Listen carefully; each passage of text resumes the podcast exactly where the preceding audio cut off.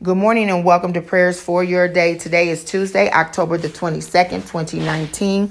As always, I give thanks to God for you for what He is doing in your life and in the life of your loved ones. Thank you so much for joining me in prayer Monday through Friday, anytime between 7 a.m. and 8 a.m. I know I'm on the latter part of our hour, but praise God, according to my watch right now, it's 757. So I'm still on time. Hallelujah. Thank you all again for joining me on this prayer call as together we join and partner in prayer and we partner with the Holy Spirit. Today I'm going to be reading from Romans 1, Romans 1, um, and and I'm not going to read the entire chapter. I want you to have an opportunity to um, listen either to the word of God or read chapter 1 on today. But on this morning, what really caught my attention is verse 32, where it says, Although they know God's righteous decree that those who do such things deserve death, they not only continue to do these very things, but also approve of those who practice them.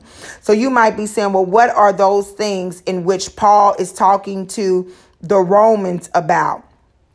Well, what he's talking about, these things that deserve death, he's talking about sexual immorality. He's talking about idolatry. He's talking about those who exchange the truth of God for a lie. He's talking about gossiping and slandering. Paul is talking about having no love and no mercy. God is talking about disobedient uh, children. He's talking about those who are full of envy and murder, strife, deceit, and malice. He's talking about the time that we live in right now. So the word of God is clear. There is nothing new under the sun. The same things that were going on back then are going on now but they're going on now in a way where uh, it's almost mind boggling, where the laws of this world have come in agreement with the evil one. And so on this morning, we're going to pray. We're going to pray for those who know God's righteous decree and know that those things deserve death, but they are continuing to do those things. So we're going to pray for them that God would snatch them from the hand of the enemy. And the word of God says in this chapter that if they continue in these ways, that God will turn them over to a reprobate mind. And and I think it's important to know that number 1 that any of us if we continue to practice sin we we're we're we're then we're sinning. You know, I mean, we are sinners.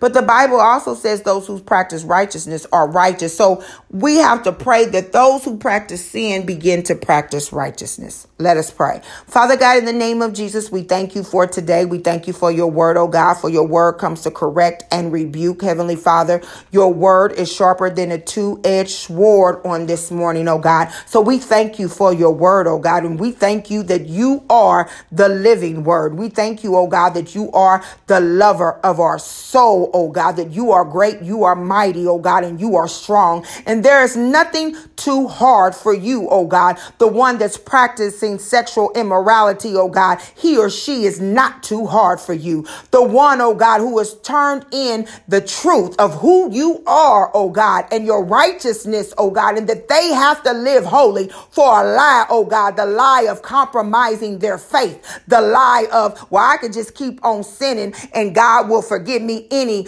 anyway. The one, oh God, hallelujah, who turned the truth in for a lie, oh God, hallelujah, that they can live any type of lifestyle and still make it into heaven, oh God. The one, oh God, hallelujah, who believes, well, this is not a big deal. Everybody's doing it in the name of Jesus, oh God. We stand in the gap, oh God, for the one who gossip and slanders other people people's names, oh God. We stand in the gap on this morning, oh God, for those who are disobedient to their parents, oh God, who think that instead of 16, they're 61, oh God. Those who are 12 going on 21 in the name of Jesus. We stand in the gap on this morning, oh God. Those who show no love and no mercy for anybody, oh God, for it's all about them. They're full of pride in the name of Jesus. And God, we stand in the gap for ourselves ourselves, for one another. Hallelujah. Because it could be us, oh God. It could be us that we're talking about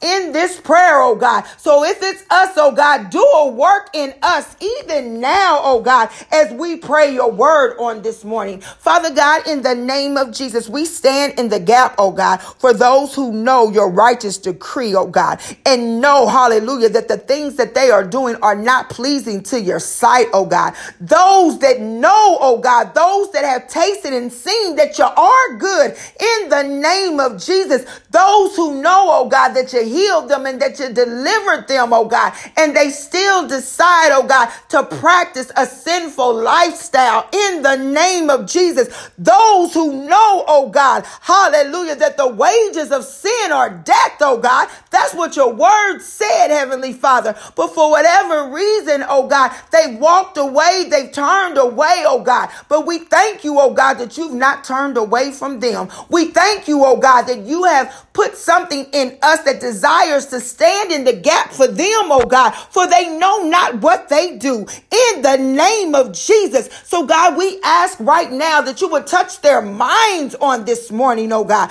We ask right now that you would touch their hearts on this morning, oh God. We ask right now, oh God, in the name of Jesus, that you would convict their spirit on this morning, oh God, so that they would just lift up their hands and say, Father, forgive me for I've sinned. Father, forgive me. Show me the way. Father, forgive me. Hallelujah. And forget all that I've done. Forget all that I've thought about doing in the name of Jesus. For God, we know you are a forgiving God.